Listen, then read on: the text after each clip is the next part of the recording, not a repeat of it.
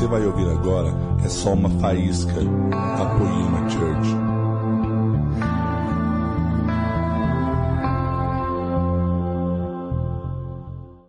Eu amei ouvir aqui o pastor José. Eu não sei se você consegue perceber essas coisas no reino de Deus, mas é, nós precisamos valorizar muito pais na fé, homens mais velhos, experientes, que estão há tanto tempo buscando Jesus, se relacionando com Ele. Você pode abençoar a vida do pastor José hoje? Você pode só abençoar a vida dele? Nós, abençoa a vida dele, fale algo, fala, nós te amamos, pastor José, fala, abençoa a vida dele.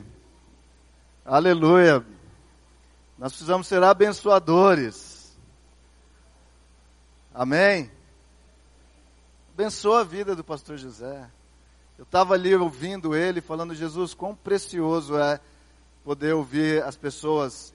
Eu tenho chorado pelos pais, os pais na fé. Eu tenho chorado. Os pais, as pessoas que estão alguns anos de caminhada, que é, que é a experiência e as marcas dos anos de experiência, de provas, de testes, geram na vida de um homem, de uma mulher de Deus. Eu faço parte, talvez como muitos de vocês, de uma nova geração. E eu tenho chorado pelos pais da fé. Senhor, cuida dos pais. Cuida dos homens e mulheres que têm derramado a sua vida em famílias. Eu vejo na vida do pastor José, pastor Acido, os pais dessa casa, assim, o, o Lê, filho deles, natural. E um filho produzido nas orações, na fé, na perseverança também. Então nós precisamos honrar isso na vida dos pais que caminham. Quantos quantos tem pais que frequentam aqui a igreja? Levanta a mão.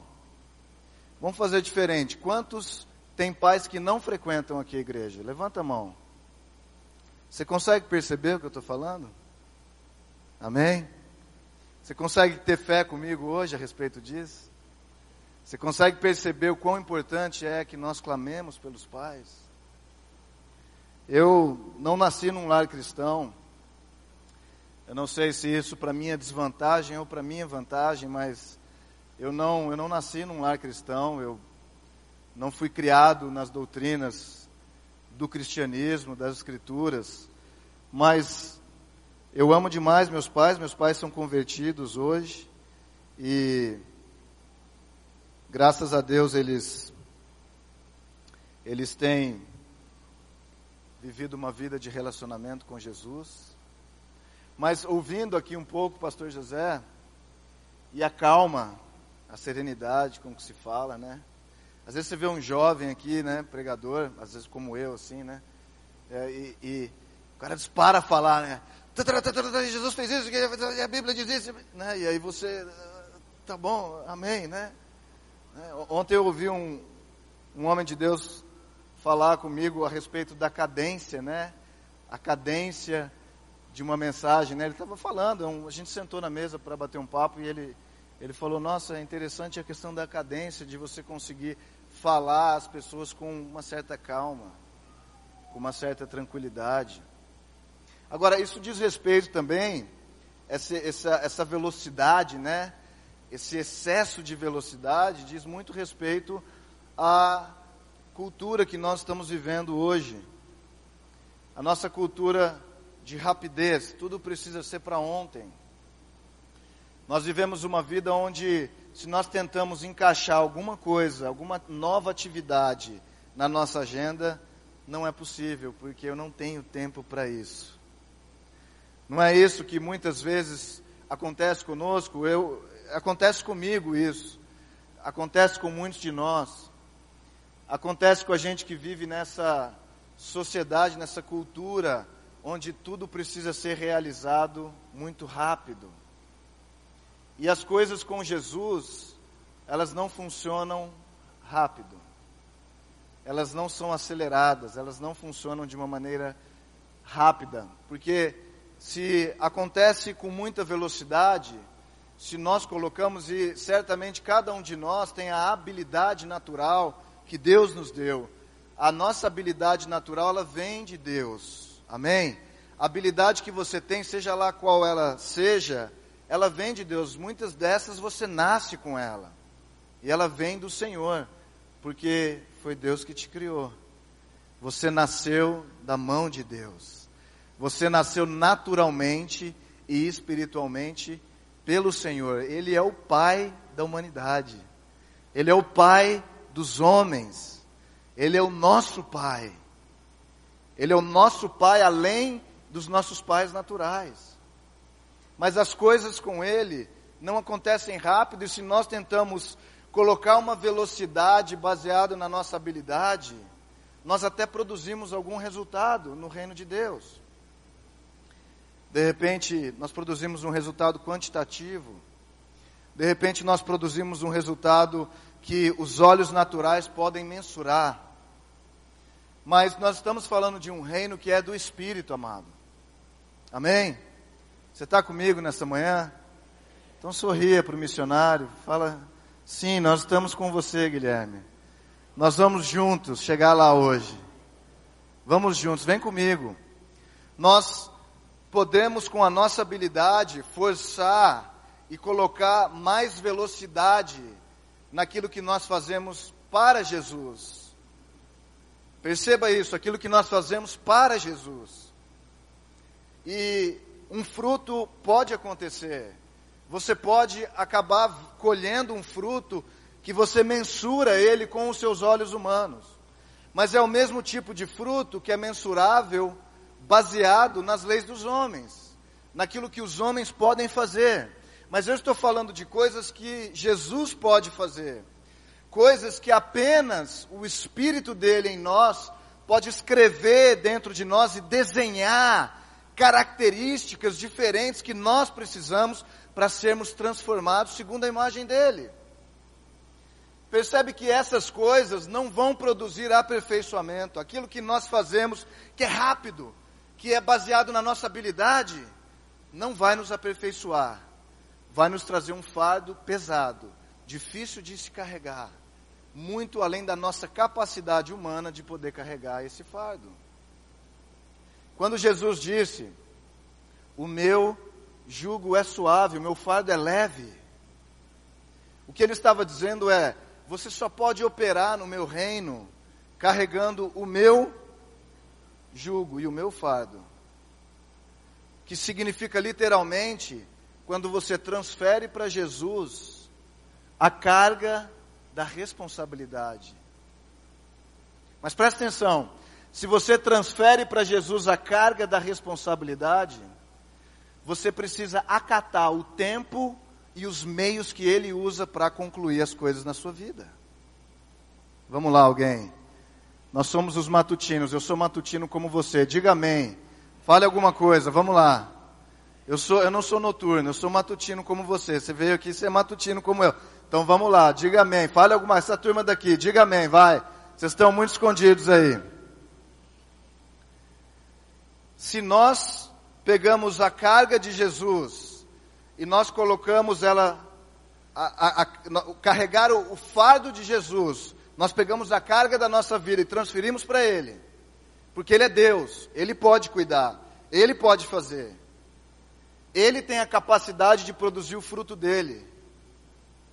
E nós colocamos esse fardo pesado que tudo que nós fazemos pode se tornar para nós, nós precisamos acatar e respeitar o tempo que Ele usa para fazer as coisas e produzir o fruto e nós precisamos acatar os meios que ele usa.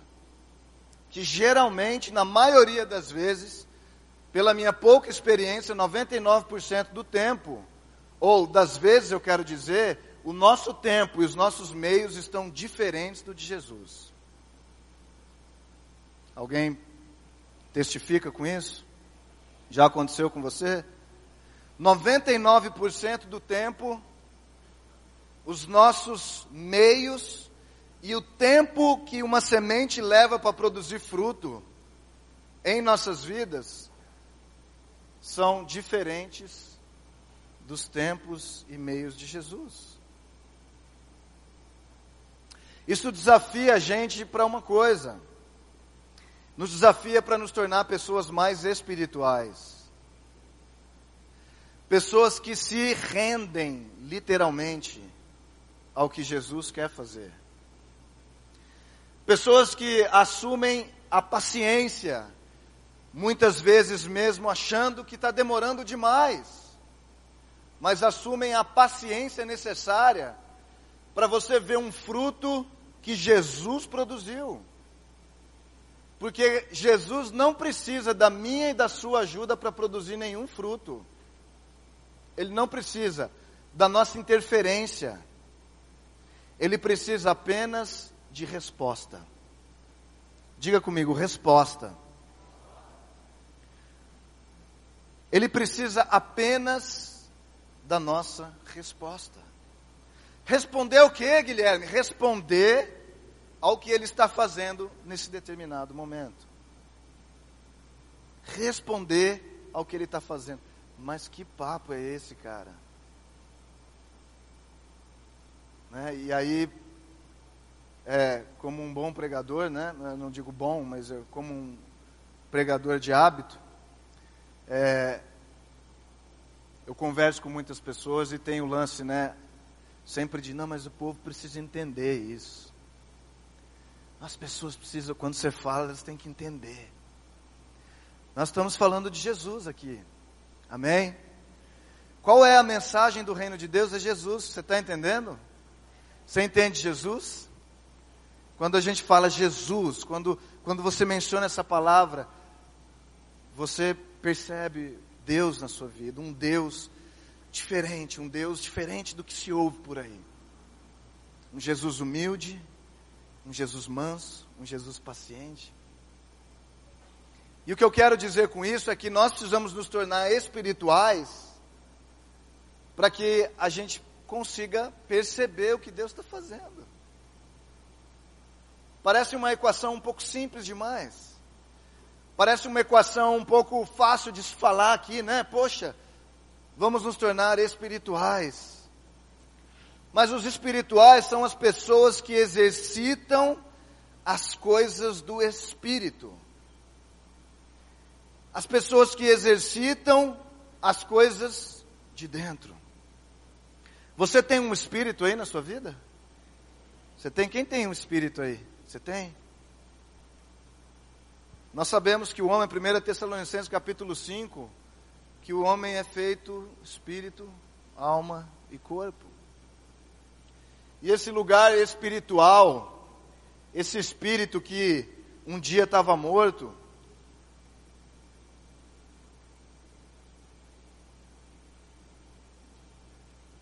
Eu estou muito paciente hoje, gente. Mas esse espírito que estava morto dentro de nós, estava apagado, foi soprada vida no dia que você recebeu Jesus. Foi soprada vida no seu espírito e você nasceu de novo. Você ressuscitou. E a partir desse momento de ressurreição, nós, eu e você, precisamos treinar essa área que foi ressurreta. Precisamos treinar nas nossas vidas essa parte que é espiritual em nós. Porque tudo que nós estamos fazendo no nosso dia a dia, numa esfera da terra que nós ainda vivemos, nessa esfera que se chama terra, nesse lugar onde nós somos ainda um corpo, nessa, nesse, nesse, nessa dispensação onde nós temos necessidades fisiológicas, né? Nós precisamos comer, precisamos dormir, precisamos descansar. É muito difícil você treinar o seu espírito só sendo uma pessoa vivendo nessa terra normalmente.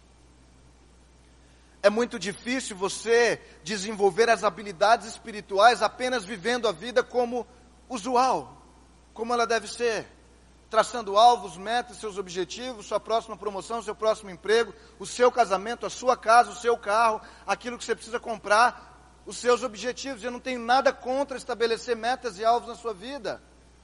Mas o principal objetivo, a principal meta, a principal coisa pela qual eu e você fomos ressuscitados com Jesus é para viver com Ele.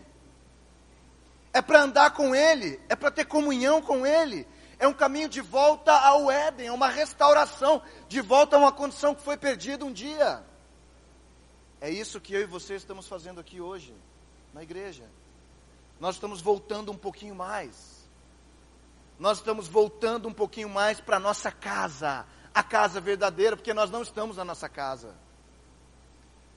Nós estamos passando por aqui apenas. Somos forasteiros nessa terra.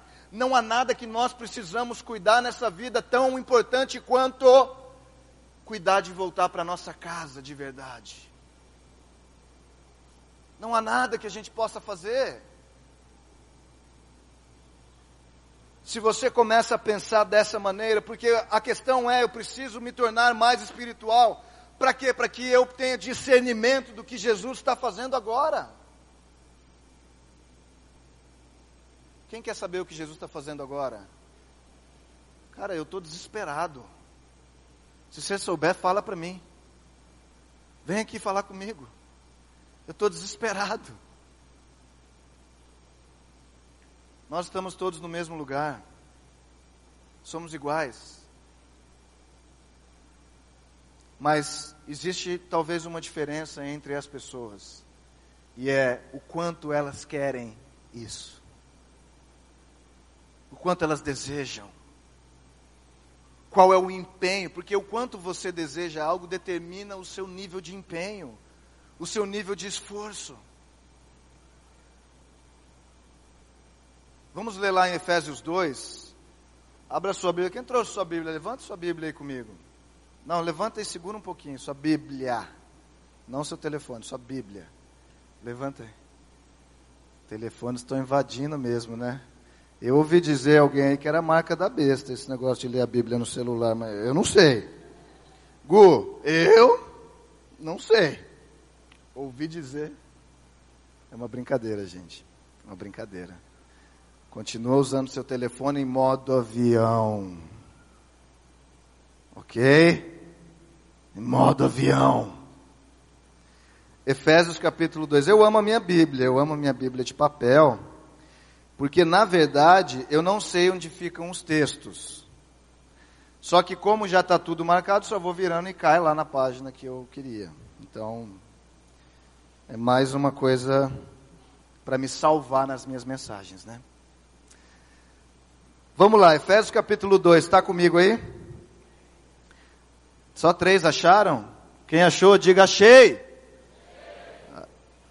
Ele vos deu vida estando vós mortos nas vossas transgressões e pecados, e nos quais andaste no passado no caminho deste mundo, segundo o príncipe do poderio do ar do espírito que agora age nos filhos da desobediência, entre os quais todos nós também antes andávamos, seguindo os desejos carnais, fazendo a vontade da carne e da mente. Você entende que há duas vontades aí? Esse contexto aqui é o contexto de morto nas transgressões e no pecado, ou seja, afastado de Jesus, literalmente apartado dele. E aí, Paulo ele fala uma coisa muito interessante, ele fala, olha, fazendo, você era esse tipo de pessoa, e o que é que acontecia? Você fazia as vontades da carne, mas também as vontades da mente. Isso mostra para nós que a mente é um lugar perigoso. Nem tudo que você pensa é de Deus. Nem tudo que passa na sua cabeça está certo. Porque raciocínio é contra a fé. Fé é a certeza daquilo que você não vê. É a certeza de algo que você está esperando que vai acontecer. Porque foi impresso no seu espírito, não na sua mente. Você entende? É diferente. Foi é uma impressão do Espírito de Deus aqui, ó, pá. E aí isso começa a influenciar a sua forma de pensar. Está comigo? Segundo os desejos carnais, fazendo a vontade da carne e da mente, éramos por natureza filhos da ira, assim como os demais. Mas Deus que é rico em misericórdia, pelo imenso amor com que nos amou, estando nós ainda mortos em nossos pecados, deu-nos vida com Cristo, pela graça sois salvos. E nos ressuscitou no passado. E nos ressuscitou juntamente com Ele. E com Ele nos fez assentar nas regiões celestiais com Cristo. Ele nos ressuscitou. Sentença passada. Nós fomos ressurretos, nós fomos, é, é uma condição que já aconteceu. Você já ressuscitou. Você já tem ressurreição na sua vida, pela graça sois salvos mediante Cristo Jesus. Quem tem Cristo Jesus aqui? Amém. Você tem salvação? Vamos lá, gente. Quem tem salvação aqui? Eu quero aumentar a sua confiança da sua salvação. Quem tem salvação? Eu! Eu tenho. Você tem, nós temos. Salvação. Ele nos ressuscitou. Não ouça as mentiras do diabo, porque ele pode falar na sua mente que você não está tão bom, você não está numa fase muito boa, você não tem sido muito santinho, então você tem chance de perder a sua salvação. Ninguém pode tomar a sua salvação, só Jesus. Ele que proporcionou, é Ele que deu. Como é que alguém pode tirar a sua salvação? Se você não fez nada por ela, eu não fiz nada pela minha salvação, eu não fiz nada para estar nesse lugar de ressurreição com Jesus. Nada. Ele me alcançou pela graça dele. Quem decidiu morrer na cruz há mais de dois mil anos atrás foi ele, não fui eu. Não fomos nós. Nós não tomamos essa decisão. Porque até no dia que você respondeu ao apelo que alguém fez da salvação, foi o próprio Espírito te conduzindo foi o próprio Espírito te conduzindo, porque ele estava te conduzindo a um processo de restauração. E restauração começa em Gênesis no capítulo 1. Em Gênesis capítulo 1, o que acontece é que primeiro o Espírito se movia sobre a face das águas. Antes de qualquer coisa acontecer, antes de Deus falar haja luz, antes de Deus falar qualquer coisa, a terra era ou se tornou, se você veio aqui nas escolas passadas, se tornou sem forma e vazia, e agora o Espírito de Deus se movia sobre a face das águas. Ou seja, para que qualquer processo de restauração assuma a sua posição, é necessário que o Espírito se mova. Você não entendeu? É necessário que o Espírito te conduza à sua salvação. Foi isso que ele fez, você nem percebeu eu nem percebi também. Então estamos no mesmo barco. Eu nem vi, eu nem percebi no dia que aconteceu. O Espírito te moveu a receber a salvação no dia que alguém te chamou para fazer um apelo.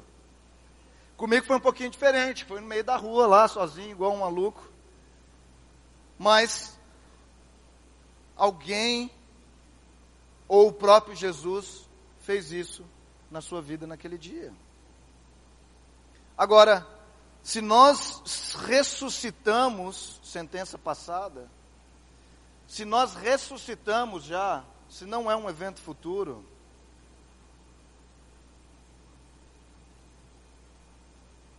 E agora diga para o seu vizinho: não é um evento futuro?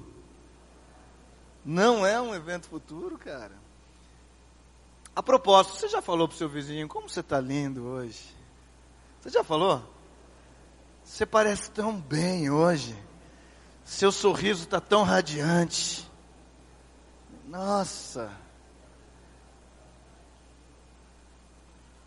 Vocês estão super felizes.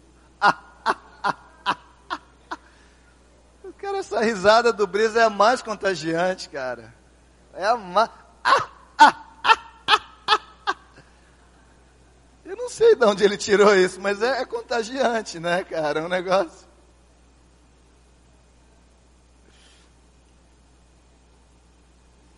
Eu queria falar uma coisa que eu acabei não falando, mas eu fiquei muito feliz de ver tantos cantores aqui em cima, porque eu creio que isso se parece mais com o céu.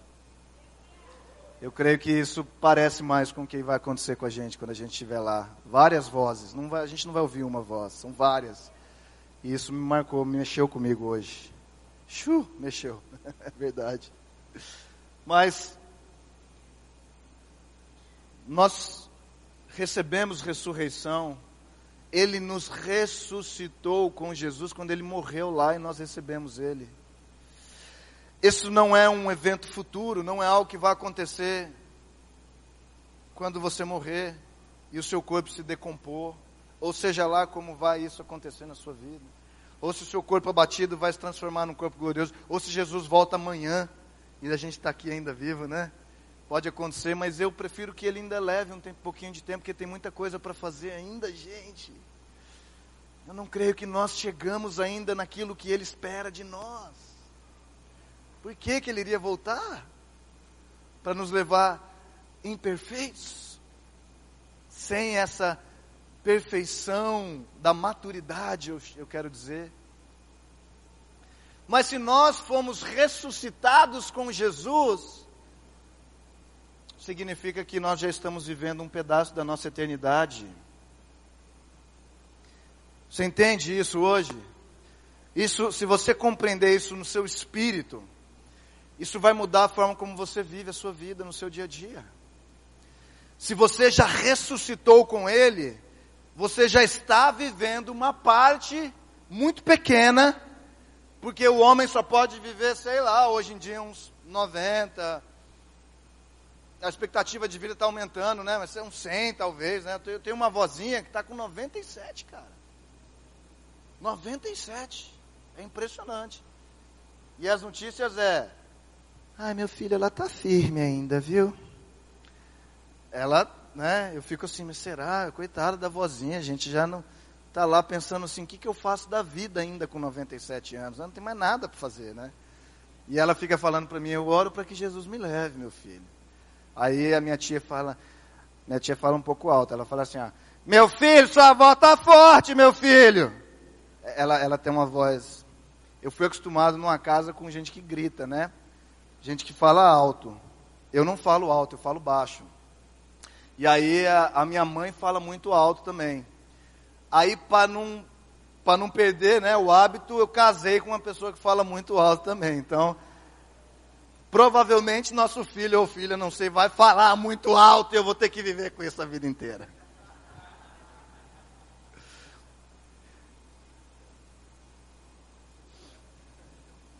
Eu tinha uma piada, mas deixa para lá. Eu não quero que vocês percam isso. Mas, se nós ressuscitamos com Jesus, se nós já estamos com a nossa posição, ressurreição, querido, você precisa entender uma coisa: fala de posição e condição. A, a, a, a posição significa que, se você se não tivesse alguém que cumprisse a justa exigência da lei de Deus por nós, nós não poderíamos ter essa posição que nós temos diante de Deus. Você entende que as coisas no reino de Deus, elas giram num aspecto de leis, elas é um aspecto jurídico das coisas do reino de Deus. Não é um oba-oba, uma coisa que você sem reverência, sem temor, sem entender que Deus, ele é um pai, mas ele é um juiz. Que não quer te condenar, muito pelo contrário, quer nos salvar e nos amar. Mas ele preza pelo que ele fala, e quando Deus fala alguma coisa, aquilo se torna uma lei. A palavra de Deus não volta vazia. E o que eu quero dizer com isso é que a nossa condição foi cumprida porque Jesus cumpriu a lei que era necessária para nos colocar numa posição diante de Deus. Agora está aqui, Jesus, eles estão, os réus foram julgados e eles estão absolvidos. Eles têm uma posição diante do Senhor. Agora, a condição de santos, que é o que ele também fez, justificados, significa aquele que se tornou justo porque imputou as suas transgressões, eu digo a minha, a sua, em Jesus na cruz. Nós imputamos as nossas transgressões na cruz, com Ele. Então agora nós temos uma nova condição de vida, e a condição que Ele nos proporcionou é de uma vida de santidade, de uma vida santa. Mas essa vida de santidade, que é de Deus, o homem não pode ser santo em si mesmo, amém? Não é possível você produzir santidade, é impossível. Porque o corpo que você vive nele é corrupto. O seu corpo. Essa parte que você vive nele, ela, ela tem dificuldade de se dobrar. Mas o que eu quero dizer com isso é que Jesus nos deu uma condição nova diante de Deus e nos fez justos, santos. E a partir desse momento da nossa ressurreição, você sabe que eu sou tão feliz porque eu sei que eu já ressuscitei. Isso é motivo de alegria. Nós já ressuscitamos, cara. Vai haver uma segunda vinda de Jesus e um outro desfecho para essa história. Mas nós já ressuscitamos. Eu e você que estamos aqui hoje, que recebemos genuinamente salvação, ressuscitamos. E começamos uma jornada nova com Jesus. Uma jornada nova, uma vida nova. E agora existe uma corrida, que Paulo fala em 1 Coríntios 9. Ele diz o seguinte: ele fala, olha, eu eu corro, né, para alcançar um prêmio. E eu eu, eu não estou combatendo como dando socos no ar, mas eu subjugo a minha carne, eu submeto o meu corpo, a minha carne, a esse treinamento espiritual. Paulo ele entendeu que um atleta ele corre, um atleta ele corre para alcançar, ele se abstém de tudo para alcançar uma coroa que é corruptível, uma coroa aqui na terra. Mas ele entendeu isso e ele fez um paralelo, uma semelhança com a vida que eu e você temos, porque Paulo, apesar de ter sido um apóstolo que fez tudo o que ele fez, a gente olha e fala: Meu Deus, cara, imagina que um dia alguém vai ser igual a Paulo, né? Pelo amor de Deus. Nosso chamado, o que Jesus nos disse foi: faremos as obras dele ainda maiores, cara. As de Jesus, eu não estou nem falando de Paulo. Faremos as obras dele ainda maiores. Aonde que nós estamos vendo as obras maiores de Jesus acontecendo aqui na terra? Obras maiores. E eu creio que ele falou disso também a respeito do corpo, que era uma multidão de pessoas. Ele era um que formou doze discípulos e a igreja nasceu ali, mas olha quantos nós somos hoje aqui pela essa manhã. Só agora, Olha quantos nós somos. Quantas obras maiores juntos, conectados, nós podemos fazer. Agora, Paulo comparou isso à vida de um atleta. A vida que eu e você estamos seguindo é a vida de um atleta. É a vida de um atleta cristão, não é um atleta que joga futebol e é cristão, não é isso. Cada um de nós precisa se abster de muitas coisas. Cada um de nós precisa sacrificar muitas coisas. Cada um de nós precisa dizer não a muitas promessas desse mundo para nos manter firmes em Jesus. Cada um de nós precisamos nos abster para alcançar uma coroa que não é corruptível. Nós estamos falando de um prêmio celestial. O problema, muitas vezes, para entender essas coisas, querido, é porque nós temos a visão futurista do reino de Deus. Que alguma coisa vai acontecer lá o dia que Jesus voltar, e aí a gente recebe Jesus um dia, recebemos a salvação e falamos, pelo amor de Deus, Jesus vem logo nos tirar desse mundo, que esse mundo é ruim, horrível, e eu não quero mais viver aqui. Não. Será que, se Jesus, quando ele veio há mais de dois mil anos atrás, quisesse aniquilar a terra e todo o pecado, toda doença, toda falta de, de recurso na terra, toda miséria, toda pobreza extrema. Será que se ele não quisesse tirar cada uma dessas coisas há mais de dois mil anos atrás, ele não teria feito? Você já parou para se perguntar isso? Se ele não fez isso há mais de dois mil anos atrás, o que é que eu e você estamos fazendo aqui hoje?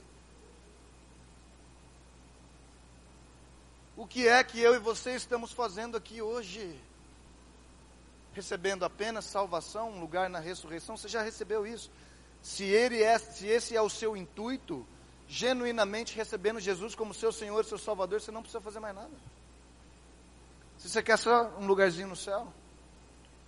Mas nós estamos aqui por uma corrida, algo que é muito maior do que nós mesmos, algo que é muito maior do que a minha necessidade, algo que é muito maior do que os meus planos pessoais, algo que é muito maior do que a minha carreira profissional, algo que é muito maior do que o meu esposo, a minha esposa, os meus filhos, algo que é muito maior do que nós. É por isso que nós estamos aqui. E cada um de nós, eu preciso que você entenda isso. Você, aí, indivíduo, cada um de nós, cada um, tem um papel de extrema importância nesse plano maior que Deus tem para a humanidade. Era para te salvar que Ele te trouxe até aqui mas é também para te aperfeiçoar, que Ele tem te conduzido ao longo do tempo. É para você não se satisfazer com o lugar que você está hoje. É para você não ficar acomodado com o que você já recebeu hoje. É para você não ficar apenas satisfeito esperando esse dia da redenção. Mas como Jesus disse, que nós precisamos, não precisa abrir em Mateus 16, ele falou: então os fariseus e saduceus aproximaram-se dele para colocá-lo à prova e pediram-lhe que lhe mostrasse algum sinal do céu, mas ele lhe respondeu: Ao cair da tarde, dizeis que fará tempo bom, porque o céu está avermelhado.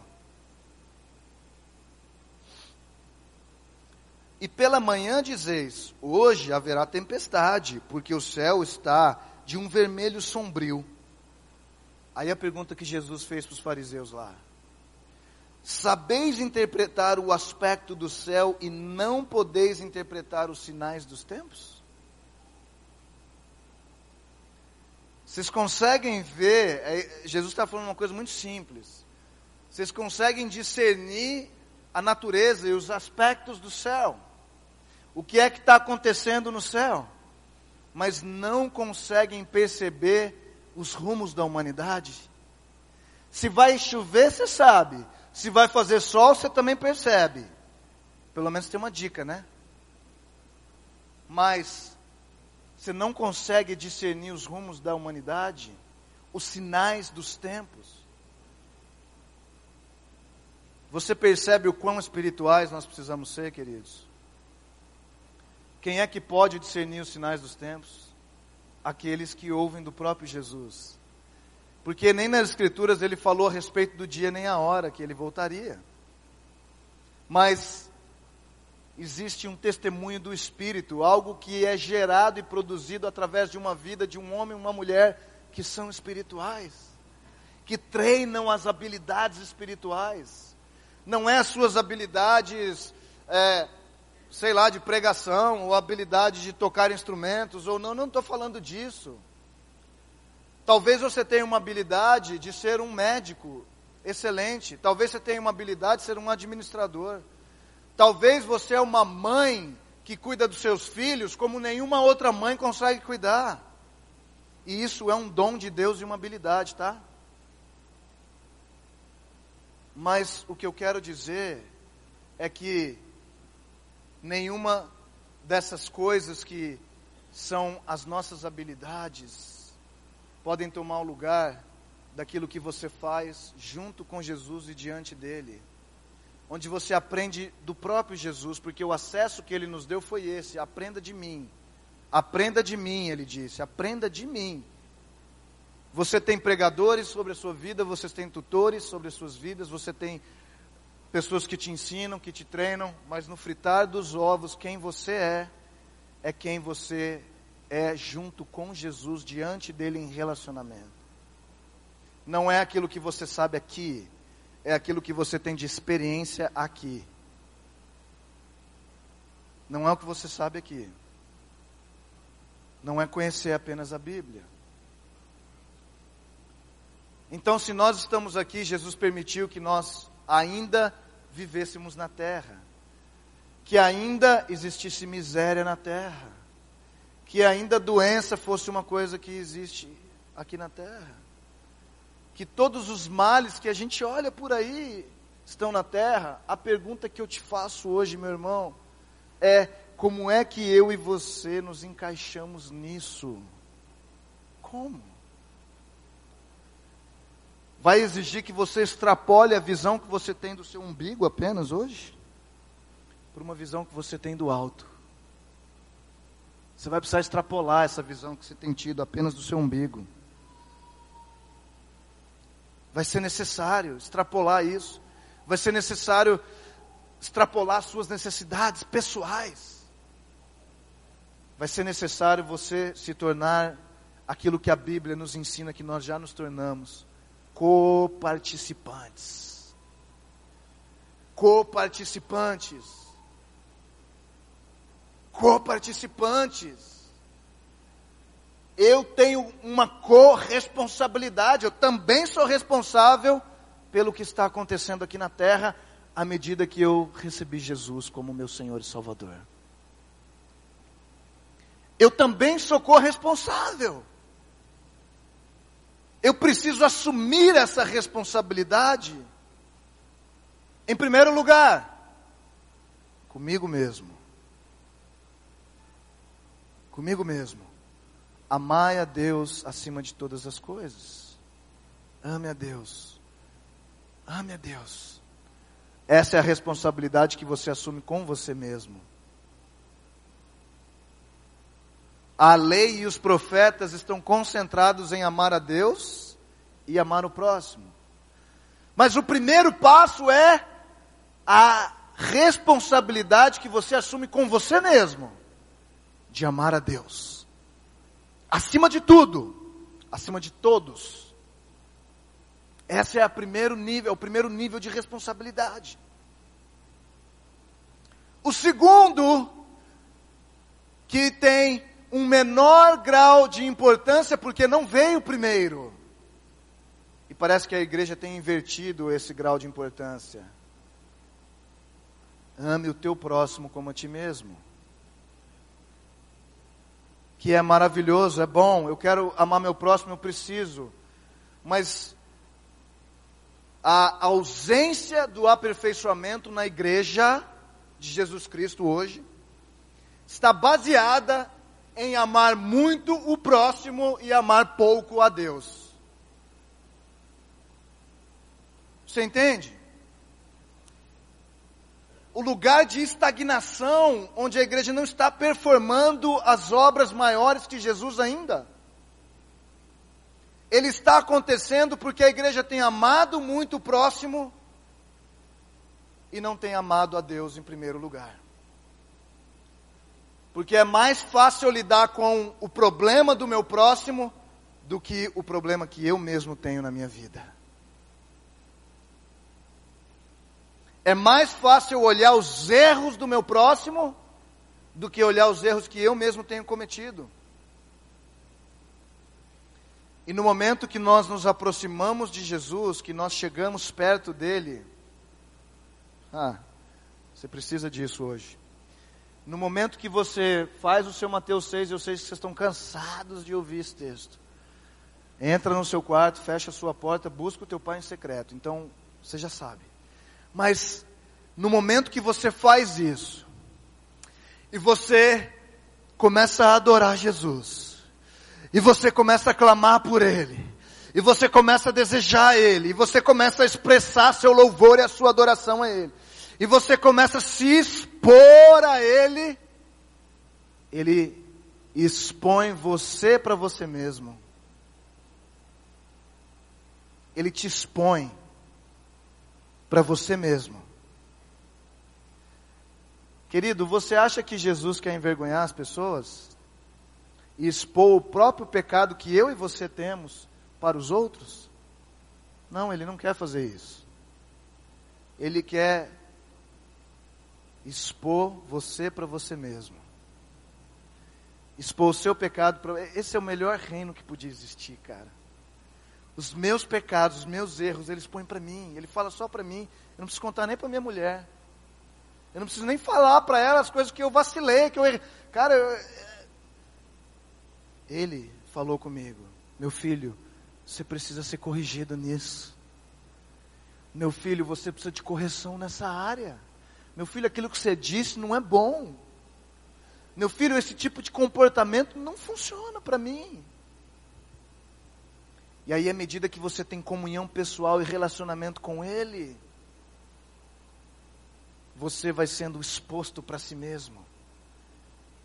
À medida que você é exposto para si mesmo, você vai dando espaço para que Ele, pelo Espírito dele, preencha essa área com correção, preencha essa área errada com alinhamento, preencha essa área carnal da sua vida com uma área nova espiritual em você. E então você vai se tornando alguém aperfeiçoado. Quantos querem ser aperfeiçoados aqui? Você precisa se expor para Jesus. Você não precisa se expor para o seu irmão, cara. Se expõe para Jesus primeiro. E aí, se você sentir a necessidade de confessar o seu pecado para alguém, é bom também. Mas primeiro para Jesus. Não vamos inverter a ordem. Não vamos inverter a ordem. Nós vamos primeiro nos relacionar com Ele e amar Ele, depois com o próximo. Porque a igreja serviçal não é a igreja do casamento. A igreja, porque o serviço nunca foi o plano de Deus. Colocar cargas pesadas de trabalho não foi quando Deus chamou o povo lá do Egito, quando Ele tirou o povo do Egito, Ele falou, Êxodo 19, eu quero fazer deles, Moisés, um reino de sacerdotes. Eles rejeitaram, e aí foi necessário que intermediadores que se tornaram os serviçais pudessem intermediar o relacionamento entre Deus e o homem a tribo de Levi. Mas o que ele sempre quis é: eu quero um reino de sacerdotes onde eu sou a lei deles. Eu falo com eles face a face, eu quero conduzir meu povo. Eu quero ser o rei deles, eu quero ditar as leis, as regras. Mas sou eu que, quem quer, que quero corrigir também o, o, o percurso, o trajeto. Sou eu que quero abraçar quando ele chorar. Sou eu que quero abençoar quando for necessário. Sou eu que quero trazer as boas notícias. Eu não quero intermediários, Moisés. E aí o monte fumegava, um som desunido se ouvia lá no monte Sinai. E eles, Moisés, fala tu com Deus e depois fala conosco é muito duro esse Deus, eu não, eu não quero. Você está entendendo o aspecto da exposição? Meu pecado é muito grande, Moisés. Eu vivi no Egito por muitos anos. Meu pecado é grande. Eu não consigo me aproximar de um Deus que é fogo que consome. Ele é fogo consumidor. Eu tenho medo, Moisés, de morrer. Quando na verdade o que Deus queria era produzir uma nova vida no povo de Israel. Mas eles tiveram medo e rejeitaram. Você está comigo? Mas nós não somos assim. Amém? Nós não somos essas pessoas. Nós não. Eu não estou julgando eles. Eu sei que deve ter sido difícil eu me coloco num lugar, é, deve ter sido difícil, mas nós não vamos ser essas pessoas. Nós não vamos rejeitar o relacionamento pessoal com Ele. Nós não vamos rejeitar encontrá-lo no lugar secreto. Nós não vamos rejeitar amá-lo pessoalmente sem que alguém intermedie isso para nós. Nós precisamos uns dos outros, sim. Nós estamos aqui sendo treinados nas coisas espirituais. Ambos, eu e você. Eu na minha função, você na sua hoje. Nós estamos sendo treinados juntos pelo Espírito de Deus. Por isso nós queremos aperfeiçoamento. Essa é a estação de você sair do lugar onde você está. Esse é o momento de você sair do seu lugar de estagnação. Querido, eu tenho sido muito desafiado pelo Senhor de sair do lugar de onde eu estou. Vamos lá, eu preciso de pessoas que queimem comigo nessa manhã. Pessoas que vão querer sair do seu lugar de estagnação, que vão querer sair apenas do seu lugar onde salvação é suficiente para eles. Não, eu quero perfeição.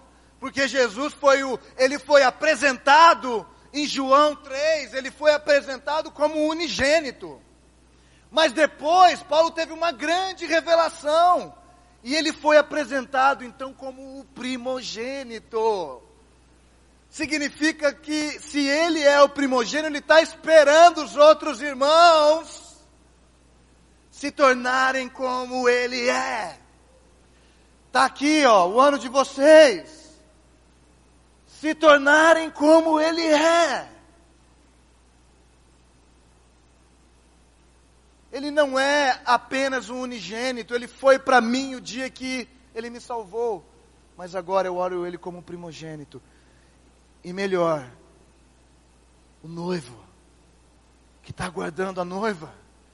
A noiva é preparada, não é uma noiva despreparada, é uma noiva preparada para você sair do lugar onde você está hoje, querido, você vai precisar ser intencional. Anota essa palavra aí nas suas anotações. Eu preciso ser intencional. Não dá para a gente ficar com essa coisa de que Deus é soberano. Amém. Amém. Ah, então ele faz qualquer coisa na hora que ele quiser na minha vida.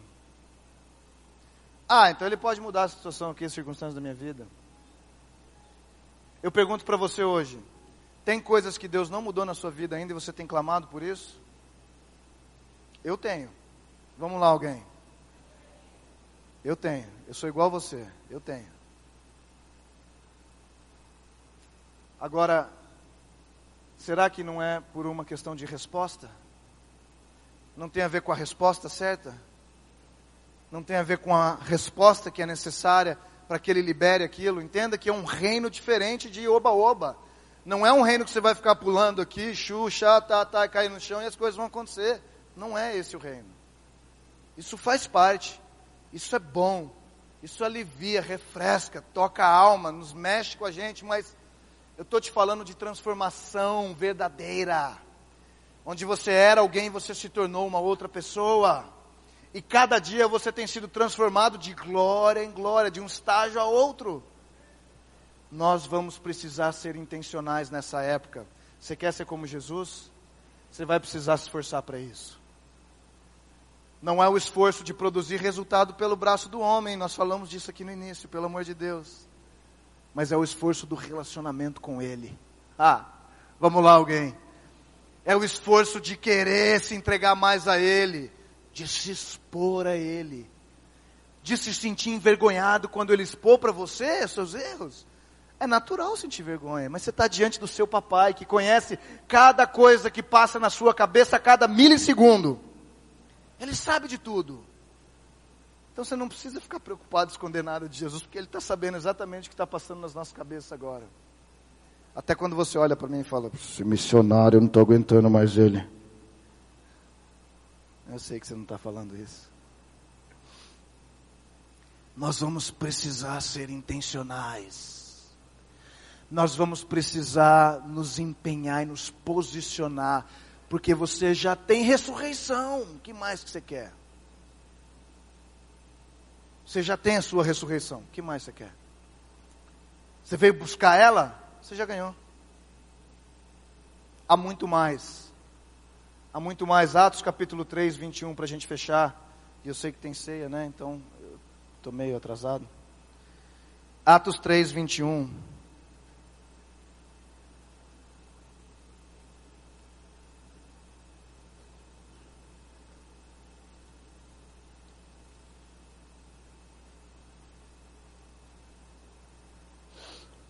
Vamos ler a partir do 19. Isso aqui é uma pregação de Pedro. Atos 3,19, está comigo? Quem achou, diga achei. Arrependei-vos, pois, e convertei-vos, para que os vossos pecados sejam apagados, de modo que da presença do Senhor, diga da presença do Senhor, é tudo que nós queremos, da presença do Senhor, venham tempos de refrigério. Quem está precisando de um refrigério aí, gente? Eu até estou meio suando, que está meio calor, mas refrigério da alma, né? Refrigério interior. Quem está precisando de um refrigério aí hoje? De modo que da presença do Senhor venham tempos de refrigério e ele envie quem? O Cristo. E ele envia o Cristo. Ó, Pedro estava pregando, contexto, hein? Contexto. Pedro estava pregando, já tinha, Jesus já tinha morrido, ressuscitado e o Espírito tinha caído. Pentecostes. Nós estamos ainda em Atos 3, Pentecostes foi logo ali. E aí o que acontece? Ele fala, e ele envia o Cristo, ou seja, está falando de uma próxima vinda de Jesus, amém? Vocês não estão prestando atenção em mim, gente. Vocês estão desfilando aqui, gente. Gente, nós estamos acabando, você não pode perder aqui esse final. E ele envia o Cristo, que já foi pré-determinado, Jesus. É necessário que o céu o receba, o contenha. Algumas versões falam, o receba, o contenha até o tempo da restauração de todas as coisas, sobre as quais Deus falou pela boca dos seus santos profetas desde o princípio. É necessário que os céus contenham Jesus, que eles guardem Jesus. Jesus está bem guardadinho lá no céu, tá, gente? Jesus está guardadinho lá, ele está lá. Estão segurando ele. Porque existe um tempo da restauração de todas as coisas. Restauração no original significa teocracia verdadeira. Teocracia fala do governo de Deus quando uma sociedade é governada politicamente, juridicamente, socialmente por uma instituição religiosa. Isso é o conceito tradicional da palavra. Mas o texto original fala teocracia verdadeira, não é essa teocracia religiosa, é a teocracia verdadeira, que é o governo total de Deus. Você precisa ficar comigo nesse final, presta atenção. Essa palavra também significa de volta ao estado perfeito antes da queda. O que é que nós estamos fazendo aqui, queridos? Jesus vai voltar uma segunda vez mas é necessário que uma restauração tome lugar primeiro. Porque os céus estão contendo Jesus até o tempo da teocracia verdadeira acontecer, até o tempo do estado que era perfeito antes da queda acontecer. Agora, quando você sair por essa porta hoje, não procure o reino de Deus lá fora. Não procure o reino de Deus, cara, na política. Não procure o reino de Deus nas instituições que o homem estabeleceu, baseado em regras de homens. Isso não é teocracia verdadeira. Isso é democracia. Teocracia verdadeira fala de um reino onde Deus é rei, onde ele governa socialmente, juridicamente, é, é, politicamente, mas a chave para nós é esse reino que está sendo construído e restaurado está dentro de nós. É aqui dentro que esse reino funciona. E aí ele muda as esferas da terra porque você foi mudado. A, a política pode mudar, sim. A partir de um momento que um político transformado em aperfeiçoamento pelo Espírito de Deus, estiver agindo lá. Os negócios podem mudar. E nós podemos ver o reino de Deus estabelecendo lá. À medida que um homem e uma mulher é transformado no seu interior. Onde a teocracia verdadeira, ou seja, você é governado pelas leis do Espírito, por aquilo que a palavra nos ensina, você é governado por essa palavra, pelas impressões dela no seu espírito. Então você muda a esfera que você opera aqui nessa terra, no seu trabalho, na sua vizinhança, na sua igreja, na sua sociedade, no lugar que Ele te deu, no âmbito de atuação que Ele te deu. Lucas 17, 21. Eles não vão procurar o reino de Deus aqui ou ali, mas o reino de Deus está dentro de nós. Por isso é importante, querido, que você primeiro assuma o compromisso nessa, nessa estação que nós estamos vivendo. É um ano novo, 2017. Nós estamos apenas começando um bom novo começo. Mas eu estou profetizando aqui para você, pela palavra de Deus, que o tempo é breve, que as coisas estão terminando, o desfecho dessa história está acontecendo. Você sabe por quê? porque Deus está levantando aqueles em aperfeiçoamento. E eu já estou vendo esses caras, essas mulheres andando na terra. Isso é um sinal de que ele ele vai voltar em breve. Mas não é para te raptar, para te levar do jeito que você está hoje, não. É para você sair desse lugar e se tornar alguém mais como Jesus. e ser intencional, onde as leis dele estão governando seu coração, onde agora as decisões que você começa a tomar são decisões que estão baseadas na palavra de Deus. Não é que você lê uma palavra para tomar uma decisão, mas você está se tornando tanto a palavra de Deus em si mesmo, que a sua estrutura de pensamento e de decisões agora decide coisas de Deus. nós estamos nos tornando alguém. Nós precisamos entender isso. Eu e você estamos nos tornando alguém. Você pode ficar de pé. Eu preciso que você responda isso nessa, nessa manhã. Nós estamos nos tornando alguém. Você precisa ser alguém diferente do que você é hoje. Você precisa se render a ser alguém diferente que você é hoje. Graças a Deus por onde você chegou. Eu não estou falando que você está errado. Mas você chegou num, em algo que está te limitando. E nós não podemos mais ser limitados. É a estação agora da igreja dos filhos maduros. A igreja dos primogênitos. Aflorar nessa terra. Vamos lá.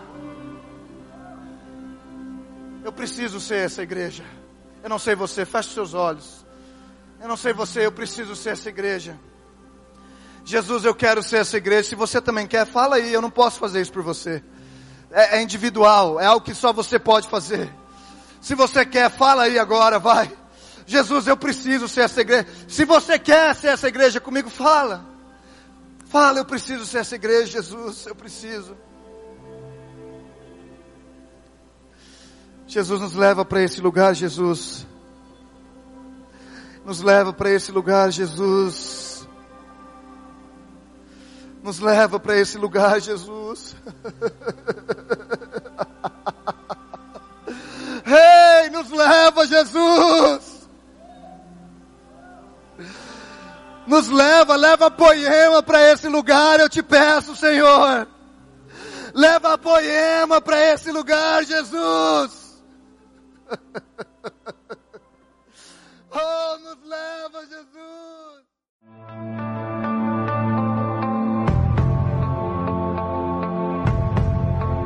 Você acabou de ouvir uma mensagem da Poema Church. Para mais informações, acesse o nosso site poema.com.br